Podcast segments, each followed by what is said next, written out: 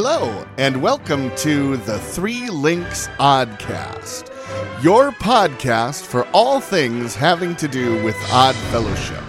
And now, here are your hosts. Hello, and welcome to the Three Links Oddcast. I am one of your hosts, Ainsley Heilich.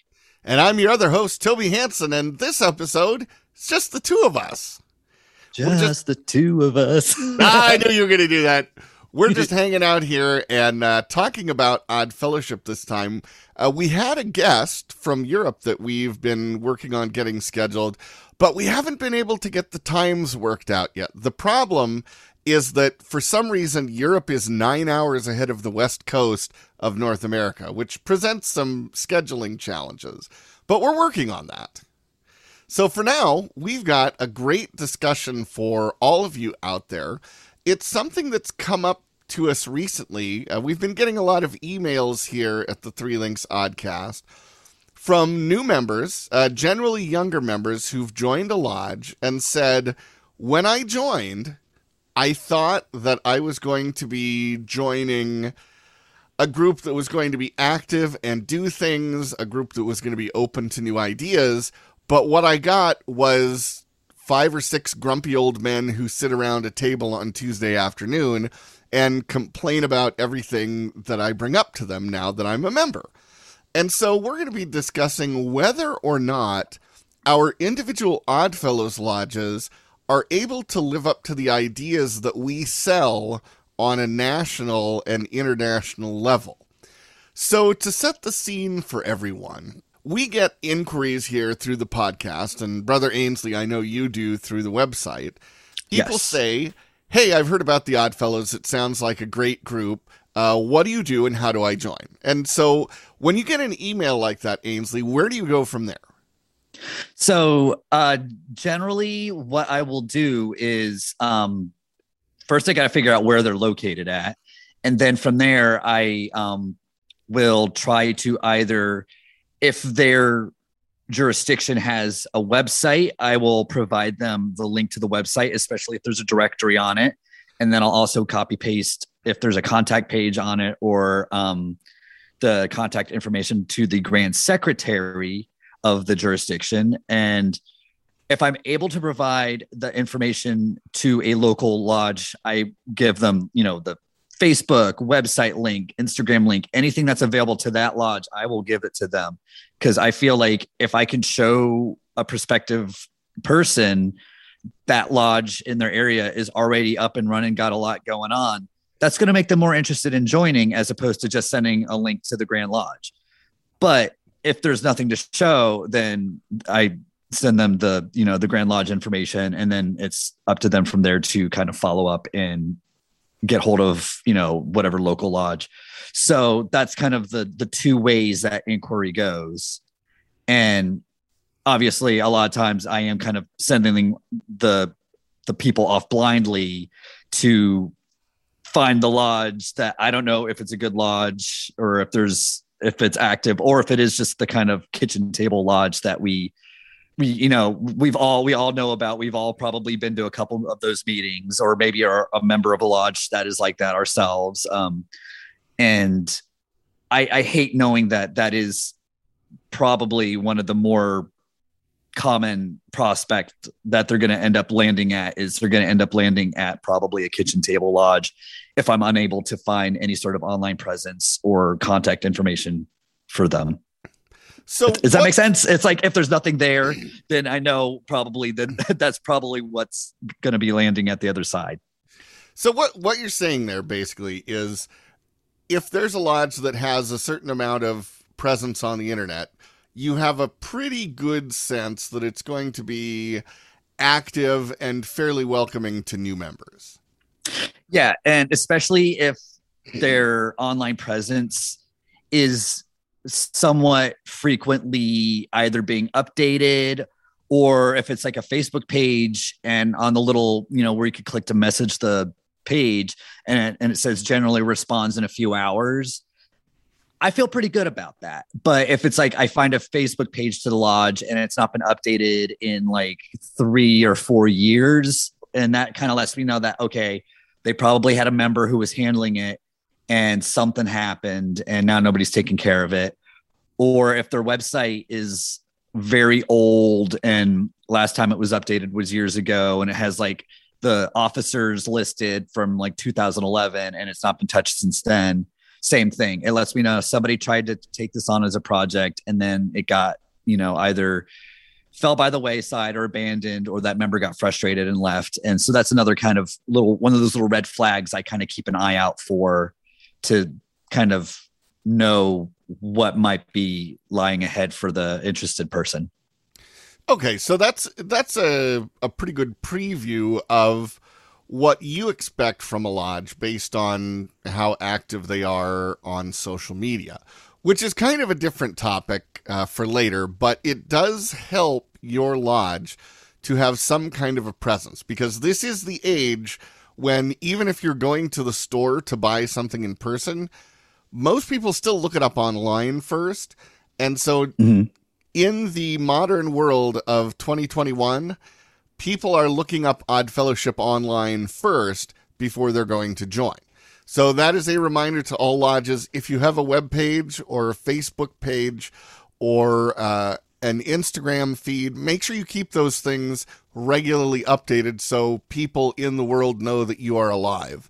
Because uh, it's the it's the, a good analogy is if you have a building in the middle of town that looks dingy and run down and abandoned and there are only people there twice a month, nobody's going to think that is an active group that they should join. Which brings us to what happens when these people contact you. They say, hey, this sounds good. I want to join. So, one of the questions that comes up is, what do Oddfellows do?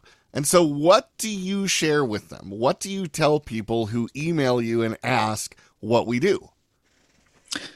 So, I have kind of like the shorter elevator speech, which is pretty much taken verbatim off the website, you know, saying that we're a we're a co-ed international fraternal organization that we have different aspects that can be different needs fulfilled for you. So if you're looking for a social group, we can fill that need. If you're looking for a charitable organization for, you know, something that your job requires you to have for hours, we can do that. If you are just looking to get more involved in your community and you don't know how to help, but you just want to give back, we can do that. There's so many things we are that it's you know it's almost like depending on the person is what i provide them as information. Um, and then the the the quickest way I could provide it is just kind of tell them that it's a group kind of like you know i ask them like were you were you in scouts growing up? It's kind of like that but for grown-ups. It's kind of something that is a structured socialization that provides a space for you to work on being a better person and practice those skills and be able to use those out into the real world, but it's a safe, structured way to hone that new ability and then practice that as yourself. If that if that makes sense, it's kind of like a, a practice space to be a better person. I think that makes a lot of sense. And I yeah. think that's a, a good way of approaching what we do as Oddfellows. Because one of the challenges when you're trying to describe a large international organization with 600,000 members is to encapsulate it into something that is really quick and easy to tell people. I had this challenge recently because um, my associate lodge, Buckley number 75, uh, we do a booth at the Buckley Log Show. Well, normally that is in June, and I'm unable to participate because I'm usually at Grand Lodge. Well, this year, because it was in September, uh, I got to participate for the first time ever. And it was one of the only times when I had the experience of sitting in a chair at a booth and having people passively walk up, look at things, and say, Oh, the Oddfellows, what do they do?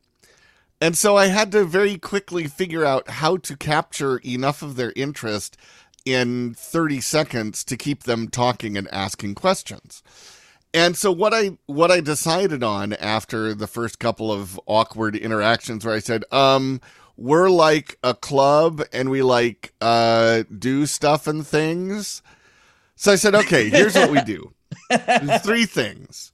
We do good things for our members. We do good things for the community. And we do good things for ourselves. So, you know, that's basically what it is. You know, good things for our members. Um, at Buckley, we have the members benevolent fund so that if a member uh, falls on hard times or has a particular challenge, we will help them out. Uh, it's actually something uh, that I copied from the Grand Lodge of Pennsylvania. Shout out to Justin Bailey there back in PA, and uh, I I got that idea from them. And then uh, the good things that we do for our community. Uh, Buckley is a great lodge for supporting its community events and donating time and money to things. You know, we always support our food bank, our clothing bank, um, you know, various things that the Chamber of Commerce does. Over the summer, there was a private fundraiser uh, to raise money for skateboard and bicycle helmets for kids in town because uh, there was a young boy, he was eight or nine years old, I think. He was skating at the skate park in Buckley and he fell and injured himself and it turned out to be a fatal injury and oh, wow. so his parents raised money to get some more helmets for the kids and we went down and gave him 500 bucks for that wonderful so being a part of the lodge means you get to be part of those things and then of course we do great things for ourselves uh, we have fun we do social events the social events we've not been able to do many of during the pandemic because things like our German dinner or our watermelon social and things, we haven't been able to do those. But by encapsulating it in those things, we do good for our members, we do good for our community, uh, and we do good for ourselves and have fun with social events. That gives people an idea that they can then latch onto. But here's where it breaks down. Now, you manage the IOOF.org website. So you get the inquiries from the random people who've seen American Pickers or yes. they've seen some other basic cable TV show and they go, "Oh, the Oddfellows, I should find out more about that." They look it up, they read the website, and they go, "Oh, I need more information. I need to find out about this." I find this sometimes because I'm one of the moderators of the IOF subreddit on Reddit. And people will post on there saying, hey, I need this or I need that. Uh, or what do I do about this situation? Or how can I find a lodge? So you and I get a lot of these inquiries from people. They say, hey, I want to join. This is great. We tell them the theory of what Odd Fellowship is supposed to be and what they should expect from the lodge. But it doesn't always turn out that way because then you and I each get the emails that go something like this. They say, I've tried contacting my local lodge 18 times and got no answer. Do they really want new members? Or um, I've tried contacting the grand secretary whose contact information you gave me. The phone number is no longer good and there's no answer on the email. Or I was fortunate enough to join a local lodge and I was expecting that I would come in and be able to offer some new ideas and offer some things to do and they told me everything that I tried to do was wrong or bad, and they said every suggestion is terrible, and they tried it in the 1970s and it failed. So just sit down, shut up, and eat cake. or whatever ice cream social item is brought for the day. Yeah. Martha um, from the Rebekahs brought us cookies, and we've still got some in the fridge and I, I do feel like that is kind of the like two months, three months later follow up message that does happen way too often, sadly. And um, I, I had a uh, actually a good conversation with uh, brother uh, Wilbur about this. We were texting a little bit uh, the other day about it, about how uh, learning the fine art of the negotiation with the older lodge members and how that's something that all of us younger generation members have had to learn the oftentimes the hard way is you join the lodge you um are just bright-eyed bushy-tailed and you're like this is the coolest thing. I yes. get it.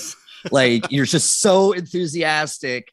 And then it's like the members are just like whoa whoa whoa. Now calm down now let's bring it down a notch and then you kind of get a little bit deflated or a little bit kind of upset because they're tempering your enthusiasm. And why wouldn't they want to temper your why would they want to dull the excitement you have? But really it's you know you just have to find a new approach and learning how to like it's almost like a like a dance. You don't want to come on too strong and scare them away.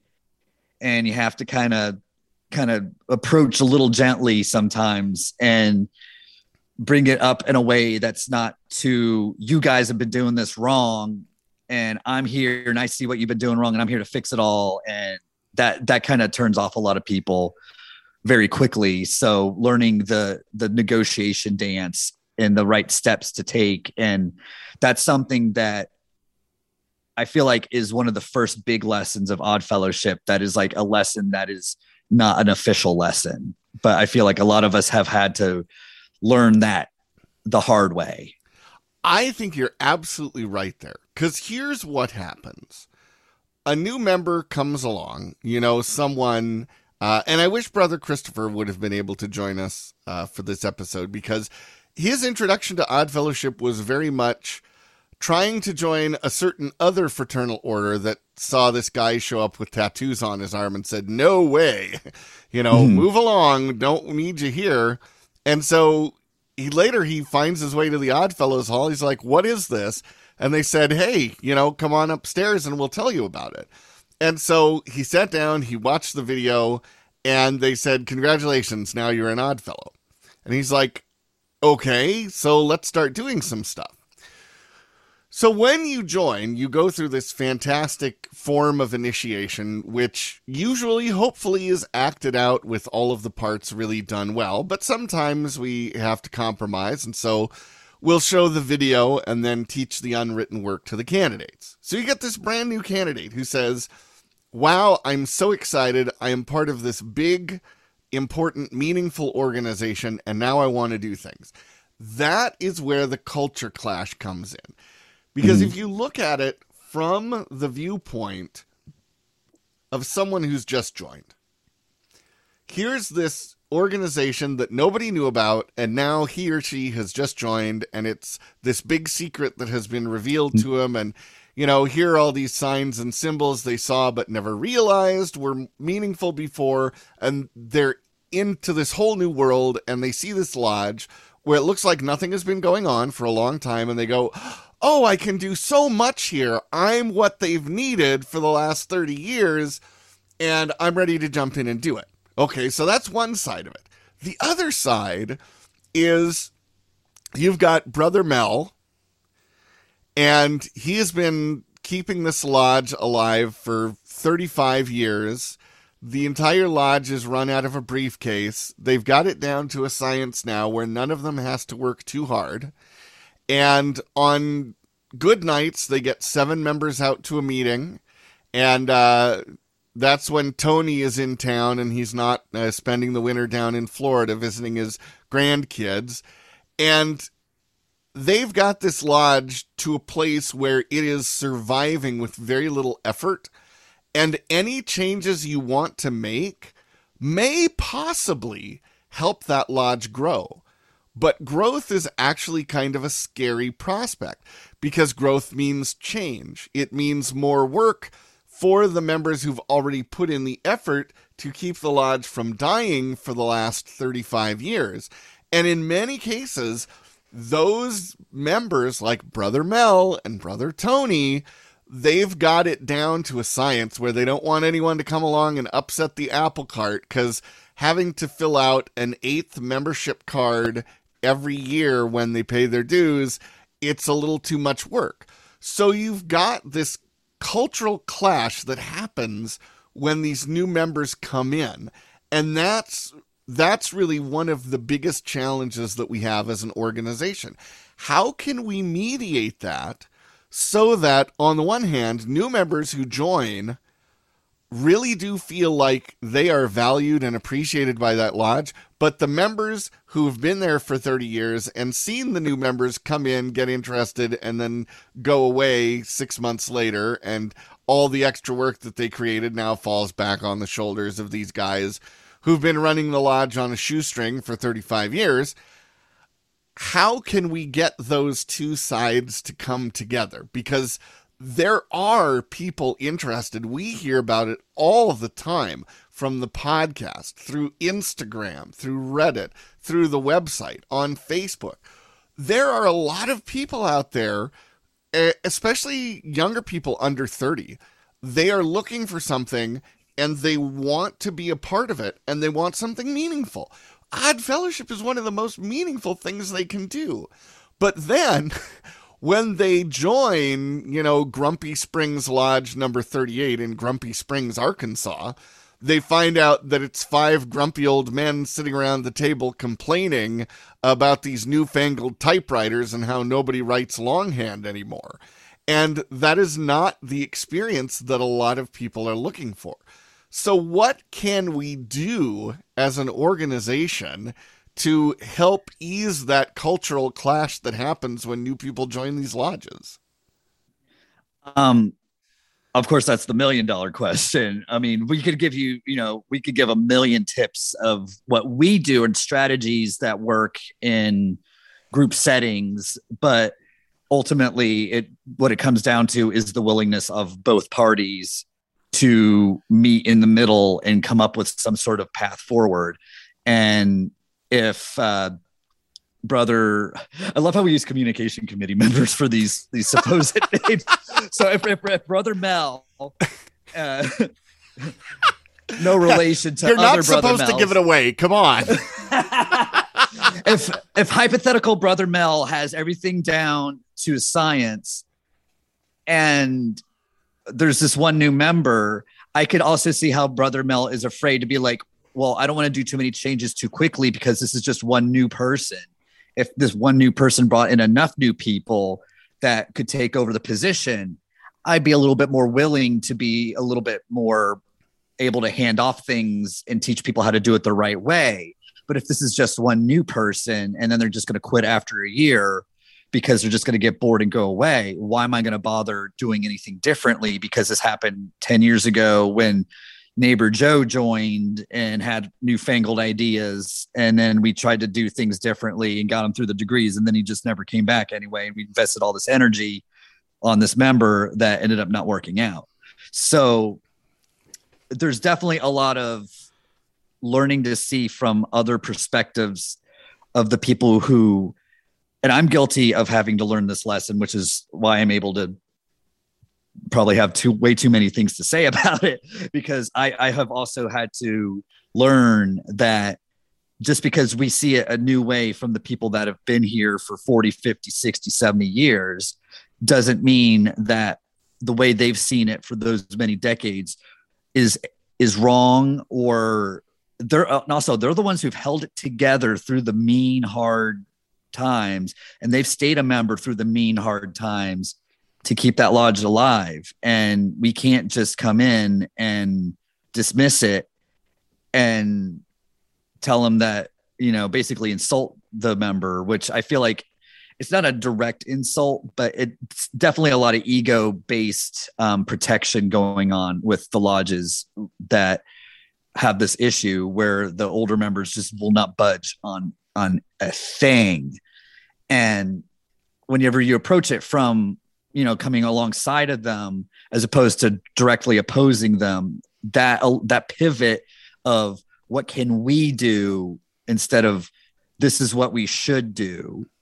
That that first approach is you know step 1 i i believe in using a different type of approach and be side by side with that lodge not confrontation direction. And that alone is going to get a lot further until you hit the next kind of hurdle in getting things done. But at least to get their ears and minds open to the approach, that's the first step.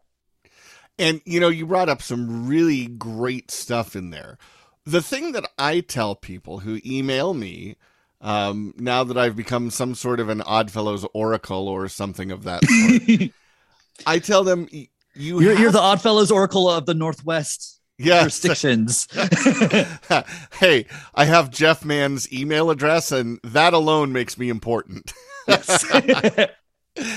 But the thing that I tell people uh, who are having this culture clash in their lodge is I said, you have to be patient and understanding because you are joining a group.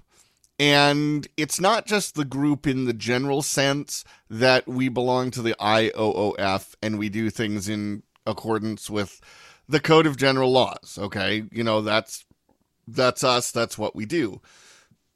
You're joining a specific group of people that has a specific culture. And that's where a lot of the challenge comes in because if that specific culture is uh, a lodge in farm country where they meet twice a month and uh, it's a bunch of crusty old farmers who come in and they do excellent odd fellowship, but they don't really want anything that's going to disturb their way of going to lodge and then going home afterwards and eating pie if you're someone new to the area who just moved out there and said, "Oh, I'm going to join the lodge and make all these new friends," you're going to run into that culture clash. And so it takes a lot of patience and understanding. You know, I like to tell the people who join, I said, give it a year. You know, go to the meetings, observe the way things are done now. Anyone who's worked in a job where the new boss comes in and they decide, I have to show I'm boss by making all kinds of changes. You know how annoying that is. You've got your system worked out for how you're filing your TPS reports. And then the new guy comes in and says, Oh, I want it completely different. Okay, you're like, why are you ruining my way of life? You know, this is my work life that I've figured out after 17 years on the job. Why are you changing it now? Okay, the same thing is true of joining a lodge. When you are a new member coming in and joining a lodge, you are entering into this culture that is developed amongst this group of people. And one of the challenges is when you get a very small group of people who's been together for a long time, the culture becomes highly concentrated. It's like drinking the orange juice concentrate straight from the cardboard tube. the Donald Duck. It is really thick and is really syrupy, and you're like, oh, this is too much. That's what happens when you're the new guy who jumps into a lodge. You got to figure out what's going on there, and you got to kind of learn the people and give them a chance to learn who you are and what you want to do. After you've had some time to acclimate to them, then you can start to say, hey, I got an idea. I see that we are here on the main road in town, but we're not really interacting with anybody around us. What if we have a social night where we invite all the other business owners to come to the lodge and have ice cream? Or what if we do something, you know, let's go down to the art walk and hand out bottles of water on the hot, the really hot nights? Or what if we go to the farmers market and set up a booth there and pass out brochures about the lodge? Any number of things. Here's a great idea um, that I got from the jurisdiction of Idaho. The lodge in Wendell, Idaho. Uh, they're small and they're really trying hard to reach out to their community. So they got a bunch of these child ID kits. They go to the town festival and they say, hey, you know, fill this out, get all the information written down in one place so you've got it so that in the event of something bad happening, you can tell the authorities right away all the information about your child. Okay, it's kind of a grim possibility, but it's a very helpful way for the lodge to let the community know that they are there and open to them. So if you want to introduce some kind of new idea to this lodge, I can almost guarantee it's not going to be successful if you show up at your second meeting after initiation and say, Hey, all you old farts, you're doing everything wrong. I've got the answer here, and this is what we need to do, and you need to vote 500 bucks so I can go do it. That is almost guaranteed to have a negative response. Yeah, I, I definitely agree. I think there are a lot of ways approach, you know, back to the whole approach thing.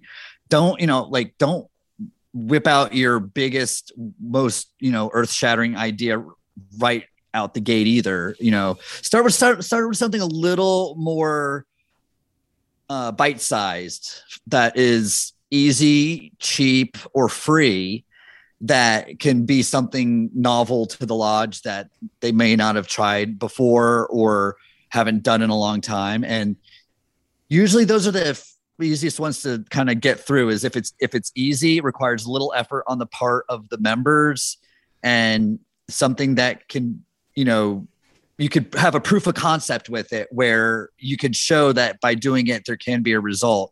So that that could be any number of things like uh, doing a garbage pickup on the highway signing up for your adopt a highway. Um, a number of lodges do that. Uh, stuff like that that is very easy to implement that gets the name out there gets eyes on the name and it doesn't require a lot of effort on the lodge as well you know to do a garbage pickup you know two to four times a year along the main drag through town or wherever you sign up for your adopt a highway at little things like that make a big difference and those are good kind of get your foot in the door ideas to really start getting the lodge active again. Now, on the other side of this, let's say your brother Mel, and no, Mel Astrahan, this is not specifically based on you because I know that you have a very active and engaging lodge there in California. But going hypothetical back to, Mel. yeah, going back to uh, the hypothetical brother Mel in Grumpy Springs, Arkansas. If you are that older member take a moment and think about what Odd Fellowship was like when you joined. We have an absolutely wonderful member here in Washington, Butch Wrighton, and he is about as pedigreed an odd fellow as you could possibly be. His father was a grandmaster, he was a grandmaster, his son was a grandmaster. And he has all these wonderful stories about when he joined the lodge um, he put in an application back in the 1950s, and then he did the interview, and then he was contacted by the secretary who said, "Show up at the Odd Fellows Hall at this time on this date, and you'll be initiated." And he did, and he went through the initiation, and then was immediately dismissed and told, "Come back next week at the same time, and we'll give you your first degree."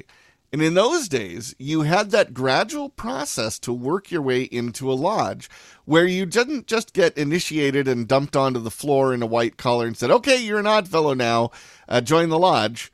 You had to get initiated and then you had to do your three degrees before you could become a full member of the lodge. So there was that work that had to be done where you got a gradual process of learning your way into the lodge. So by the time you had taken your third degree and you had learned everything there was to learn about the organization, and you had frankly learned a lot about the brothers who had just put on the degrees for you.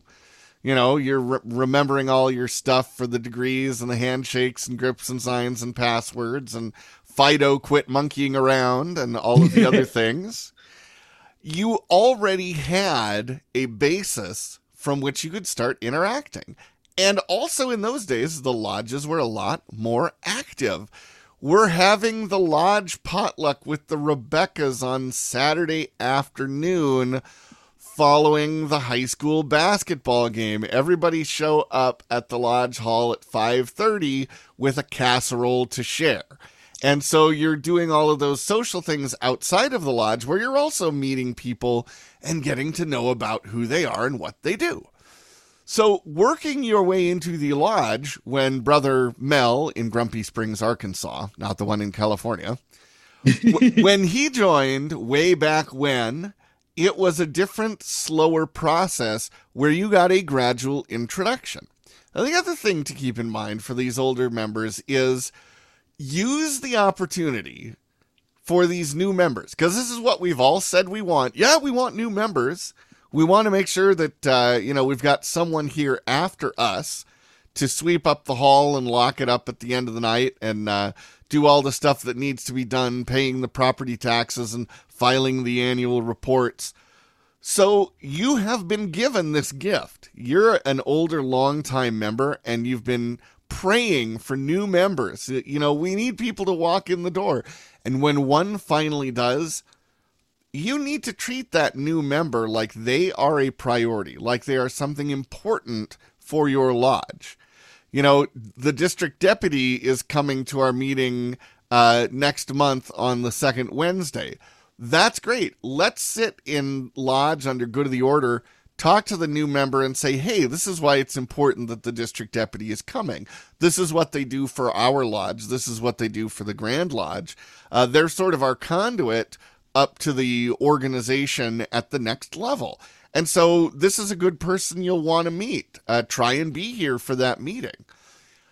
Make sure that if you are one of those older members who is sitting there complaining because the new guy brought in an idea, make sure you're giving that idea a fair chance. Make sure you are evaluating it fairly and not just dismissing it because it's something that's going to be new or creative or something that's going to be, you know, a burden that you might have to work on.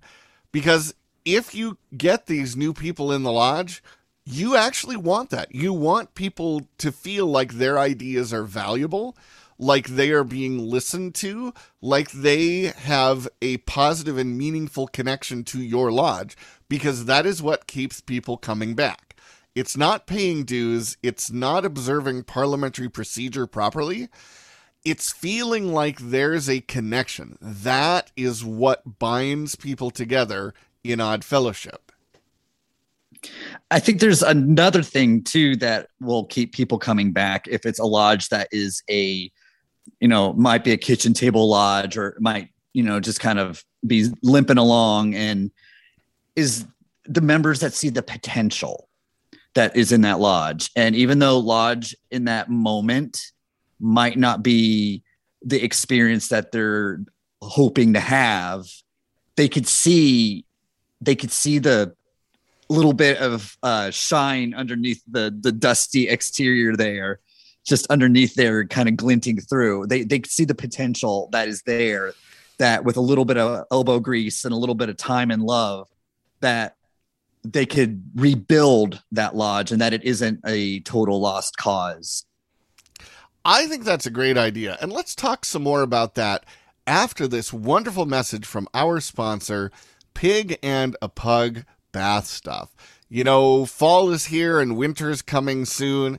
It's the kind of time of year that you think, ah, wouldn't a warm, cozy bath be good right now? Well, yes, it would. And if you're going to bathe, you're going to want some stuff from Pig and Pug bath stuff. So we'll be back right after this important message from Pig and Pug.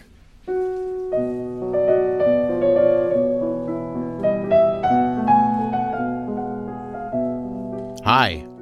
You know the crazy lady outside the coffee shop? The one who screams at everyone who walks by about how the Church of Scientology controls the price of avocados? Well, can you remember how she smells?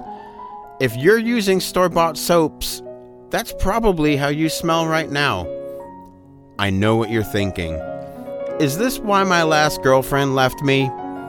Well, that's a complex issue that maybe we'll get into some other time. Where was I? Oh, yes, Pig and a Pug.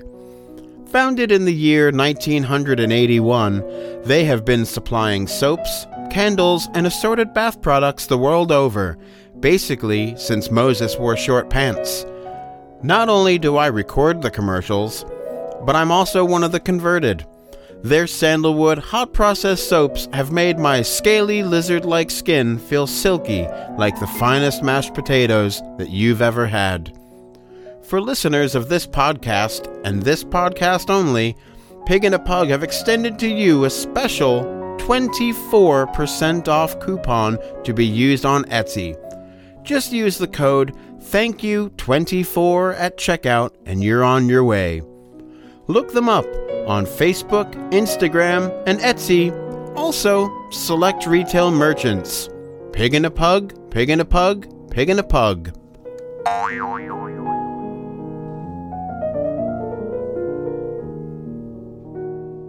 All right, we're back. Thank you very much to Pig and a Pug Bath Stuff. Uh, they do a great job uh, with all of their custom soaps. Remember, you can find them on Facebook and on Etsy. Just search Pig and a Pug. Now, before we get back to what you're talking about, uh, about the members who see the potential in Odd Fellowship, let's do our Lodge shout out for this episode. Woohoo! Woo! Now, there was something that uh, I know caught your eye on Instagram, and I saw it too. Yes. And that is the excellent display that was put on by Fort Worth Lodge number 251 deep in the heart of Texas. So uh, you you saw the pictures on Instagram. What can you tell us about what that lodge did?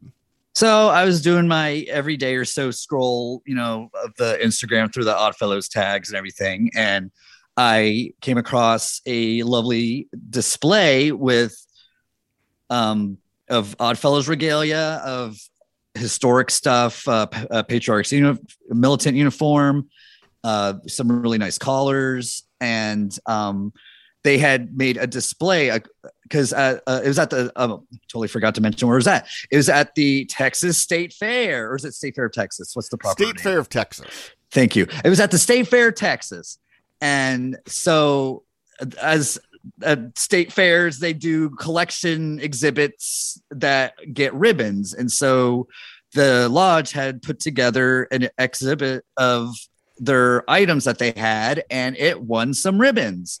And they were obviously very proud of that. So they posted the pictures of the historic item display with the ribbons all over. Yeah, and if you've not seen this, go on Instagram uh, and look up Odd FTW. Uh, I think that's their Instagram screen name there, Odd underscore FTW, because these displays are really, really fantastic. And it's such a brilliant idea. I had not thought, and nobody I know has thought of the idea of doing a display at the state fair or even at your local county fair. That is such a fantastic idea. It is so creative. And it uses one of the best things we have as Oddfellows, which is all of our wonderful eye candy. Yes. And it goes into that kind of category of of easy, cheap, and free, where you know whatever the fee to entry fee for your item at the fair and whatever form that has to be p- filled out, and then beyond that, every lodge is chock full of some eye candy. You know, I'm sure there's some good old collars lying about, or a a jewel, a vice grand jewel of silver plate from 1882, or some things of interest that you could put on display. And if there's a county fair or a 4-H fair or anything like that, you know, it's or even if there's a street fair going on, you know, we in my little town we had a street fair um, just this weekend, and the booth set up right across uh, from my shop was the VFW, and you know, same thing. You know, they had the flags out and they had their garrison caps on with their pins all over and the banner set up and people were walking by and answering questions and chit chatting and just making that connection and just letting people know, hey, we're here, we're we're still existing. So, and that is such a brilliant and creative idea. When I saw that, I was like, wow, that's got to be our lodge shout out. So big props going out to Fort Worth 251 in Texas. Uh, you brothers and sisters are doing some fantastic work, and we are all really proud of you. Now, for those of you listening to this podcast thinking, hey, I know of a lodge, encampment, canton, Rebekah Lodge, etc., that's doing really great work and I want to get them recognized, tell us about it. We love getting your suggestions. We love getting your emails. Um, and any good recipes that you have, just send them our way. You know, We both like to eat here. I know Everybody the other co-hosts as well. They they like to eat too. You can email us the number three links oddcast at gmail.com. Now, unlike the website URL, it is actually the numeral, the Arabic numeral three links oddcast instead of the word T H R E E. So just send us an email, hit us up, let us know what's going on with lodges in your area, and we will happily spread the word of what they are doing here on the podcast. So, getting back to your suggestion, uh, Ainsley, before the break, uh, you brought up the kind of member who sees all the wonderful stuff of Odd Fellowship of the past, and I have to say, I I am definitely seduced by that idea of how wonderful Odd Fellowship was a hundred years ago. And that member wants to rebuild that. They see the potential in it now, and they see how great it was, and they see the wonderful things that happened. And they say, I want to be a part of that. And then they join their local lodge. And then what happens? and then so then they get in there and then it's like they have this idea of like this victorian grandeur and then it's ends up being more like 1950s wood paneling and they get the they get that version of odd fellowship which is not what they were hoping for but they still can look around the room and they see i see that charter over there. I see this chart with the symbols on it over here. There's these old trivets hanging over here. And then you know past grand mel takes you over to the closet and he's like oh well if you like this stuff on the wall you might like some of this crap in here we've not been in here messed around in here it's a big old mess but you know take a look and then they open the door real quick and it's like something out of indiana jones and you get this little peek into the back room where all the junk is the big air quote junk and you're like, oh my God, this is magic. And then they shut the door real quick on you. and then what you need to do is you need to start kind of, and I feel like Sergio has had this experience where you gotta, you want to get back in there, you want to start digging through and organizing and discovering the treasure hunt of it. But you have to first earn the trust enough of the members to let you go digging because they don't really know what's in there. They don't really care what's in there but they know you seem a little too interested about what's in there. So now they're a little nervous about it. So you have to kind of, you know, ease your way into their hearts and let them know you're not trying to steal it all to sell on the internet or whatever, that you're just trying to discover your, you know, what you got yourself into and you want to kind of air it all out and get, you know, learn. You just want to learn and you're hungry and it's it's I, I feel like definitely a lot of members hit that wall a lot too where they they they want to kind of dress the lodge up a little bit more they want to take all this stuff out of the closet and hang it up put it on display and just make everything be you know a little house proud and and a lot of times i feel like you gotta you gotta kind of earn your way into the hearts to be able to get into the little back room so you can start playing with all the cool stuff that's, that's sitting on a shelf covered under three inches of dust. So you're like, take down this old plaque and you dust it off and it's like, oh, look here, look at this silk banner for the lodge. That was a parade banner. We should hang this up instead of having it crammed in the back of the closet rolled up, stuff like that. And they'll be like, oh yeah, yeah, maybe, maybe we should hang that up. Oh yeah. And they're like, oh, well, you know, that old thing is, and then if you're like, oh, well, I'll put it in a frame or I'll mount it better so it's not falling apart oh yeah yeah yeah that may, maybe that is a good idea just little little baby steps baby steps that that seems to be the magic way to go i'm going to brag about one of our lodges here in washington because i think you you brought up a really great point about that. Des moines lodge 305 here in washington. There was a time in the last 20 years where they were down to just a few members and they were literally like maybe weeks away from giving up their charter. And they just happened to attract uh, enough of the right kind of people to the lodge to keep it going and make it functional and to make it prosperous. One of the great things that that lodge has done is recognize the value of their history in attracting interest in their community.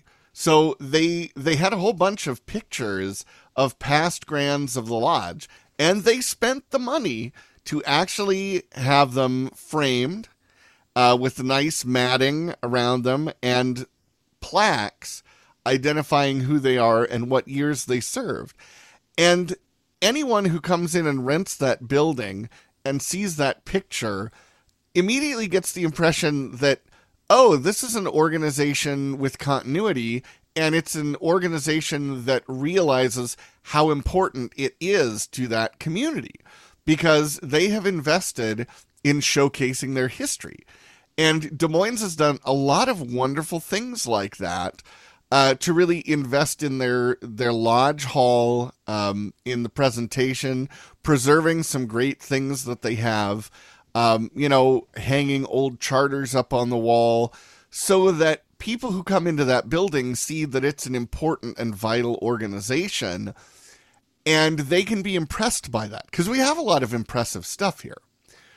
But what it takes to be able to pull that off is you have to overcome another one of those cultural schisms that tends to exist between new members and longtime members. I don't want to call them old members, so we'll call them longtime members. okay. So, new member comes in, um, and let's call him Brother Brad. Brother Brad comes in. He was just initiated. Uh, he went to the degree day uh, over at Grumpy Springs Lodge number 38, and he's new there in uh, his home lodge. And he comes in and he's looking around. He's going, Wow, we got a lot of cool stuff here. Um, why don't we wear those collars in the meeting? Why are we putting on chains?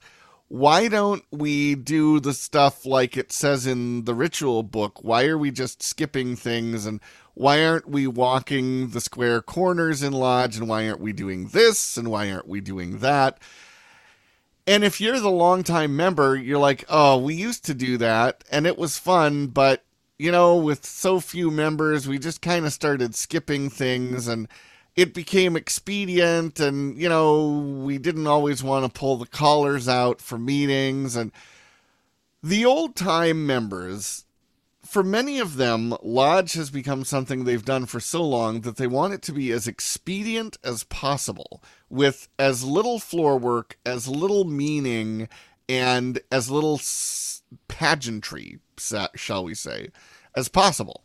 Whereas the new members who come in and they see all of this cool stuff and they think, hey, I want to be a part of that the old time members say, you don't want to be a part of that, kid. It was not as much fun as you think it was. like, no, no, really, I want to be a part of that. I want to wear that beautiful collar. I will even dress up and wear a nice shirt to lodge just so I can put that beautiful uh, embroidered velvet collar on and feel like I am a part of something that has been going on for 200 years. And the older members are like, get out of here, kid. You bother us. you know, yeah it's it's like you said we're no longer going to have pie and ice cream after the meetings. Oh no, that's not odd fellowship anymore. you can have meetings without pie and ice cream afterwards. You can also have meetings that have the full ceremony, that have all of the pageantry, that have the floor work, that have the regalia. We have these wonderful resources in our lodges and we can attract people and we can keep them engaged by saying, here in the lodge room is the place where, first of all, you are valued because you are a member. And number two, your input is valued because we're going to give you a taste of the traditional Odd Fellowship we grew up on and have just sort of let float away into the air because we've wanted to make everything expedient for so many people who are joining nowadays, they are awash in expedience. You know, y- you don't even have to leave the house if you want your pad thai delivered. You know, you just go on your app and it shows up at your doorstep 45 minutes later. Everything in life is expedient now. But the thing that is lacking is that kind of slow, deliberate, meaningful element where so many people are just in these nameless, faceless jobs where they could be replaced by someone on the other side of the globe for half of the money. And they really want to do something that is meaningful. And here we are as Oddfellows going, yeah, we could be meaningful, but that's a little bit too much work for us. So we're Yeah. going to put on chains, skip most of the ritual, and vote to pay bills, and then close up the lodge and eat ice cream. That is not the experience that most of the people who are joining are looking for. They are looking for the pageantry. They are looking for the full regalia. They are looking for degree work. They want those things. And it it's so sad when I hear longtime members say, well, we just don't do that anymore. Nobody has the time or the patience for it. Yes, they do. They want to do that. And you know, nothing is as impressive to a candidate as when the lodge comes together and everybody puts on the robe and everybody does the degree. You know, these 10 people gather in this sacred space of odd fellowship and they make that degree come alive and they immerse the candidate in the experience of the teachings of that degree that is something that is priceless and it creates this really serious meaningful bond between that new member and the lodge whereas how many of us have gone to work and had to sit through another 20 minute safety training video? Please do not put your hand in the slicer. It is bad for the slicer and bad for your hand. And we just kind of watch it and go, oh, whatever. You know, I understand that there are times when we need to do the degrees, and uh, like during the pandemic, we have been putting on socially distanced degrees here in Washington where we show the video and then we we give the unwritten work to the candidates. But when it's possible to do so we need to do those full degrees and we need to hold our meetings with the full regalia and ceremony because that is what is engaging for so many people they want to be a part of that and yet here we are so often just throwing that away, going, oh no, none of this matters. Put on the chain. The meeting will be done in a half hour. And then we eat ice cream and complain about our wives who are Rebekahs. It's a, it's kind of like uh, advertising as a dinner theater, and then they come, and then there's actually the theater portion has been canceled, and the dinner portion is actually just going to be um, some fast food that we uh, catered in. Yeah. Hey, the But subway you're gonna sit, down. but you're gonna sit in this grand old hall, and, and we'll you know talk about how like the theater part of the dinner theater used to be good, but not anymore. And we we got to make sure we're you know what we're selling to people is what we're providing is I guess what it comes down to. And you know, that right there is the whole essence of this episode of the podcast. We got to make sure that what we're selling to people when we tell potential members, we're this large international fraternal order. Um, we do these meaningful things. We have our own philosophy about things. We have our own uh, martyrs and we have our own um, prophets and we have all of our own important peoples, our own founding fathers. We have all of this stuff. And then you show up to a lodge meeting and it's like, yeah, none of that stuff matters. Uh, we're just a bunch of grumpy old men who want to complain and then go home.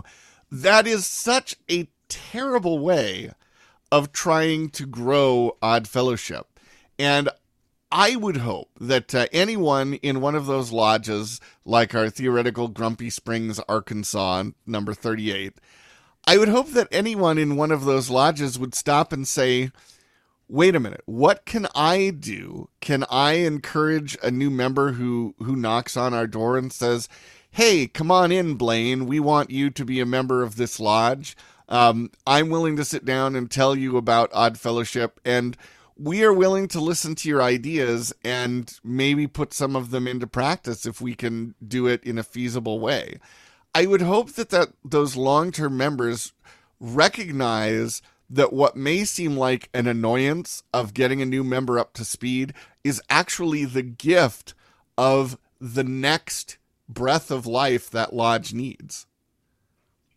That's a that's a yeah, that's exactly the kind of the crux of the issue and trying to find the way forward for both parties obviously is the million dollar question with the you know we could we could shove nickel answers all night. And but what it does come down to is is just the individuals and the attitudes of the individuals and just really like you, you have to go in with an open mind yourself.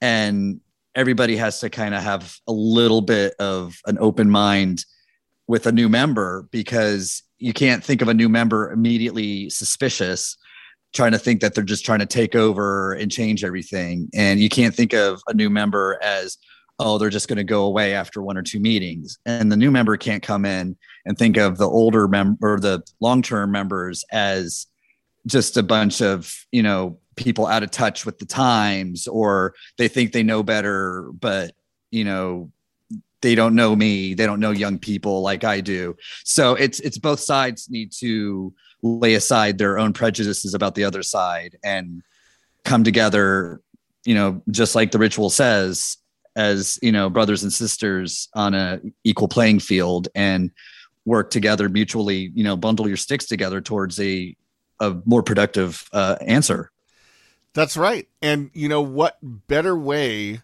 to put that teaching of odd fellowship into practice than to embrace the challenges and opportunities of having new members join the lodge? Because i guarantee one thing. Beyond anything else, every long term member, everybody who's been a secretary for 20 or more years because no one else wanted to do the job, every one of them was a new odd fellow at some point and every one of them had people around them who helped them and guided them and showed them how to do odd fellowship i know i was very grateful for the people who showed me in my lodge when i first joined you know i had a wonderful lodge full of very active people who did great things.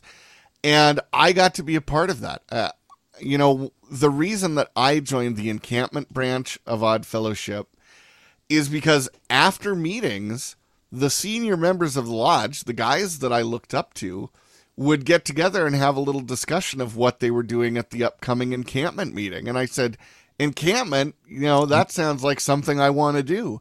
And in fact, it is something that I did, and I became a, a grand patriarch as a result. And having that that way of interacting with members and being able to move up uh, and learn and have that mentorship, that is one of the best things that we have as Oddfellows. And that is one of those things that I really hope will have a resurgence as we go forward.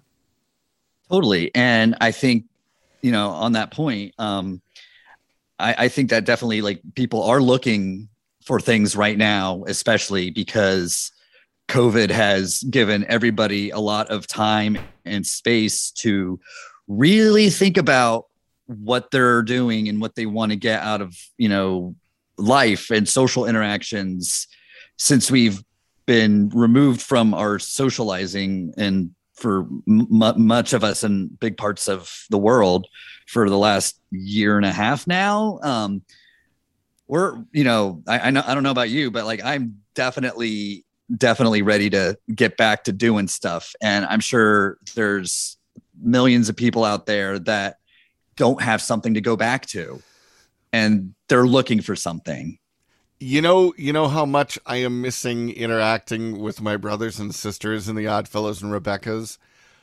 I am actually really starting to miss going to the Northwest Oddfellow and Rebekah Association meetings because we had them twice a year in fall and spring, and they would rotate between the jurisdictions of British Columbia, Washington, Idaho, and Oregon. And so twice a year, the leaders from those jurisdictions would get together and we would talk about various issues of odd fellowship and how we help out and how we do things.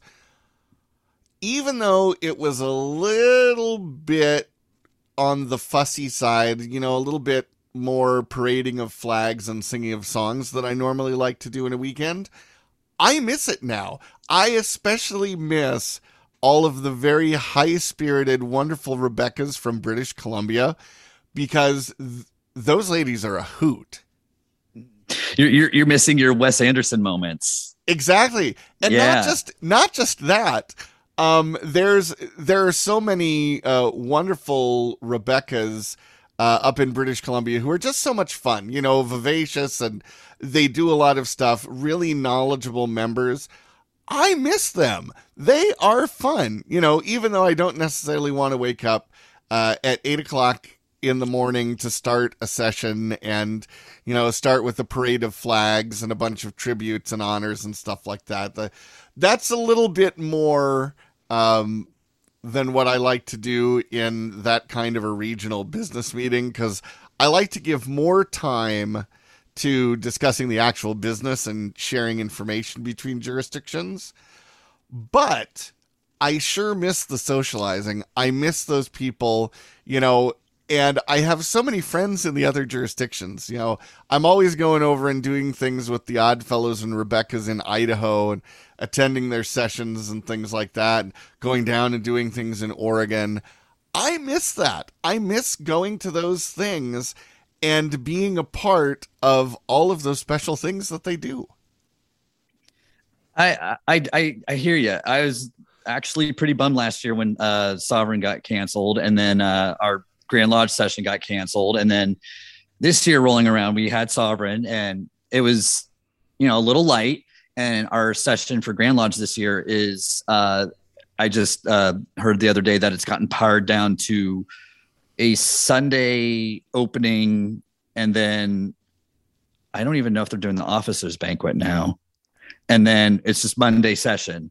So, yeah, I, I, I'm kind of bummed about it. But so, like, what we decided to do is like, you know what? I've got my hotel room the next day. I'm just gonna bring some of my tattoo stuff with me. I'm gonna we're gonna have a tattoo party. Yeah, that's a great idea. yeah, so maybe we'll be starting a new tradition. Now, I, I have to ask uh, because the trend in Western jurisdictions is Grand Lodge sessions are usually held in some sort of um, uninteresting central location with cheap hotel rooms. Mhm. Where's the Grand Lodge of Illinois held? We hold it in Springfield, Illinois, at the Crowne Plaza. It's been there for for a good bit, um, and uh, the Grand Lodge offices are uh, maybe like an hour, maybe for, from there.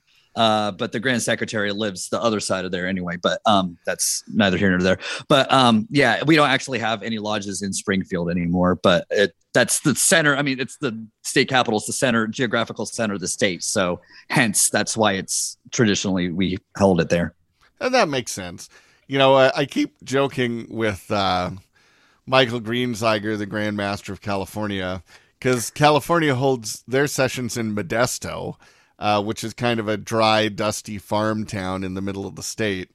And we hold our sessions here in Washington in the town of Yakima, which is essentially the same kind of town. It's the dry, dusty agricultural town uh, in the desert. So I, I like to call Modesto the Yakima of California. Gotcha. Yeah. No, our Grand Lodge session is just like literally like a hotel on the side of the highway that you could see like Interstate 55 and then a Hooters. Oh, and it's on a service road.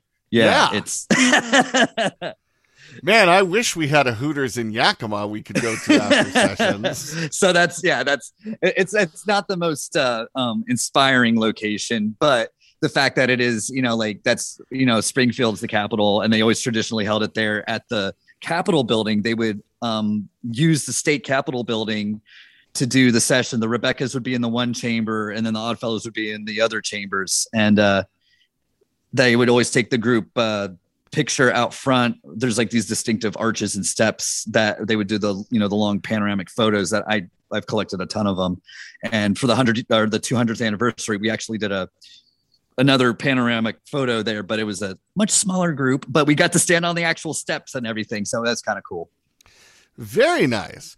Well, I think that's uh, pretty much going to wrap things up for this episode. For our next episode, since uh, I know we've been picking up a lot of uh, new listeners lately, and also kind of on the heels of the Oddfellows Primer, which has been a fantastic success. Uh, how many Woohoo! copies have been sold now? i will reveal that as part of my odd podge Ooh, good. Ooh. So, along with that, we are going to present an episode where we go through and instruct you, our fair listeners, on how to conduct a lodge meeting. Because Ooh. there's there's a lot of variation in how it happens, not just within jurisdictions, but from one jurisdiction to the next. And so we're going to go through and uh, share sort of our collected wisdom of how to run a lodge meeting and some of the functions of what we do, why we do it. You know, things like what does the finance committee do and what are they supposed to do? Who is the visiting committee and what are they supposed to do? So we're going to pick apart a lodge meeting and we are going to explain the whole process to all of you, our dear listeners, on our next episode. And since you mentioned it, the Odd Podge. I will go first. Okay. Um, I want to. Uh, I'm going to talk about Idaho again because uh, you know I was there this summer for the museum dedication, and also I have a lot of good friends over there. Uh, Brother Stephen Mann, who is a past Grand Master of the Grand Lodge of Idaho, uh, something that he said on the Oddfellows Discord server. He told me that uh, Presley Horn, who was uh, the Grand Secretary of Idaho for many years, and he was the brother behind the Idaho Oddfellows Museum. He had written a book called The Beautiful Things in Life. And I thought, well, this seems interesting. And so I looked it up on the internet, happened to find a used bookseller uh, out on the Washington coast who had a copy of this. And so I ordered it. You know, it was like 25 bucks, a very reasonable price. And I got this wonderful book that was published by the press of the Idaho Oddfellow in Caldwell, Idaho, uh, 1952. It's volume three of Beautiful Things in Life. And it's a collection of stories about ways in which Odd Fellowship has benefited humanity. Oh It's- wow. It's really cool. And this book is still very much original because not all of the pages have been cut apart. So Ooh. they print the big sheets and you know fold it and cut it and everything. Not all of these pages are cut apart. So i get to take my uh, envelope opener and go through and slice all the pages apart so i can read it. Uh, but what i've read of it so far has been really really wonderful and very inspiring. Uh, so my odd podge is uh, sharing about this great book the beautiful things in life by brother presley horn past grand secretary of idaho I love how it's almost like a pistachio nut book. It's like you have to open it a little bit at a time and you have to do a little bit of work to open it, but it makes you enjoy it that much more. yeah That sounds like a really interesting book. You'll have to, if there's like any good nuggets from it, you'll have to share with those with us. Oh, definitely. I definitely will. And Wonderful. speaking of books about Odd Fellowship, Yes. So, um, definitely very happy to say that uh, the Oddfellows primer has has blown away my expectations of what the response would be. Uh, our goal was to sell a thousand in the year, and we already well blew past that, and uh, we're closing in on eleven hundred book sales. So probably next week we'll probably smash past eleven hundred, and um, yeah, it's it, it's really it's I, i'm just amazed that the the amount of people who've been able to pick up a copy and send feedback already you know we've, we've already started getting feedback of people who've read it and really enjoying it and enjoying the artwork. And then you know we've had a number of people that bought it just to kind of check it out. And then they're like oh i'm buying 10 copies for my lodge now. So that's that's a really really gratifying bit of feedback that they you know like I, they were like i'm just gonna check it out first. And then they're like okay this is good. Now i'm gonna buy it in bulk. So that's that's that's definitely that's it's fantastic. I, i'm thrilled. And you know what? Bravo to brother Michael Greenziger for all of the work. I mean, literally years of work that he put in Yes. all the research, putting it together, compiling it, doing all the work. And bravo to you too, brother. I mean, you. you. are quite the talented artist, and this book is a fantastic showcase of your talents as an illustrator. And i've already started thinking of ideas for the you know stuff i want to add for the second edition. And so I, I didn't think i would already start getting ideas so quick. Uh, once i wrapped this up i thought i'd kind of be done with it for a while not want to look at it. But I guess I got a little motivated by the the super uh, great response and kind of got me hungry to start kind of thinking ahead. Well, I think we're definitely going through a renaissance in books and other materials for Odd Fellowship. Uh, I know a lot of really great books have been written and published and are available now uh, about Odd Fellowship and various aspects of it, its history and traditions and things like that. And this book is such a fantastic contribution to that. Uh, I know my associate lodge ordered 20 books, and my home lodge ordered, I think, 10 books. And everybody who's got the books and looked at them just absolutely loves them. So awesome. Thank you so much to you for your work and to Brother Michael Greenziger for his work.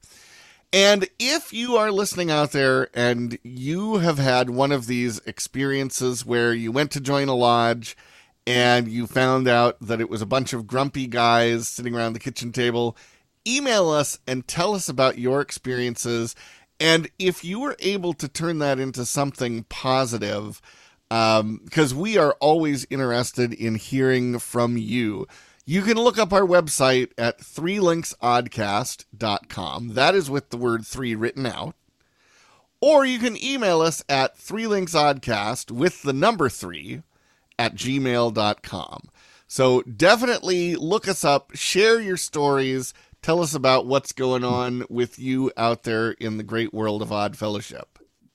Or if you're just looking for a little bit of friendly advice from uh, one member to another about a lodge situation we we get a lot of messages that way too. Just people looking you know they have a specific issue that they don't know how to maybe the best way to handle it the most you know pragmatic way. And we've been able to you know kind of dear abby a little bit and help you know some members out that way yeah i mean we are here for you the listeners if there's something we can help you with uh, just shoot us an email. You can also get a hold of us uh, through our Instagram, Facebook, uh, through our website. Um, email is probably the easiest thing because we all get a chance to see that and take a look at it. So, anything else you got to tack on to the end of this episode here, Brother Ainsley? I think we've covered a lot of ground tonight. Excellent. Well, be sure and let everybody in your lodge know that our next episode is going to be your guide to how to run a lodge meeting. Thank you for listening, everyone. Bye bye.